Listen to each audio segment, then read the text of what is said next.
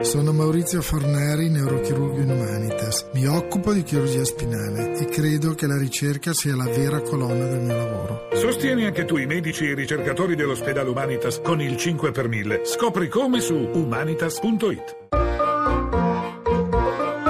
Accadde domani. Viaggio nella storia.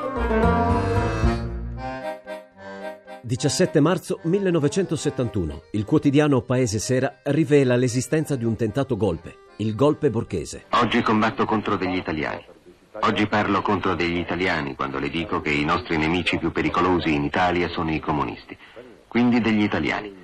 E non mi disturba affatto dirle che sono nemici, e se potessimo sterminarli sarei molto contento perché libereremmo il nostro paese da nemici che vivono insieme a noi e che costituiscono un eterno pericolo. Il tentato golpe di Junio Valerio Borghese è ufficialmente rivelato alla Camera dal ministro degli interni Francesco Restivo, dopo che il quotidiano Paese Sera ha pubblicato le prime informazioni.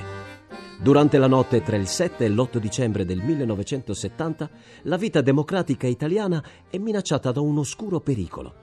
È in atto un complotto organizzato nei minimi dettagli per colpire i punti nevralgici del potere, sotto la sigla Fronte Nazionale, in stretto rapporto con Avanguardia Nazionale. A un certo momento bisogna scegliere. E impegnarsi vuol dire occupare il proprio posto di combattimento. E combattere significa lottare, e lottare anche fino alla morte. Naturalmente la cosa è diversa se non si vuol combattere. Io non sono filosofo, non sono un metafisico. Sono un uomo d'azione, un uomo di combattimento. Occupo il mio posto di combattimento da 50 anni e continuerò sulla stessa strada. Il piano comincia con il concentramento nella capitale di diverse centinaia di congiurati. Nei locali del Ministero degli Interni inizia anche la distribuzione di armi e munizioni ai cospiratori. Il golpe, in fase di avanzata esecuzione, viene annullato improvvisamente da un ordine di Valerio Borghese. L'ex comandante della decima MAS sarà colpito da mandato di cattura, ma si renderà irreperibile. Un saluto da Daniele Monachella, le ricerche sono di Mimi Micocci, la regia di Ludovico Suppa.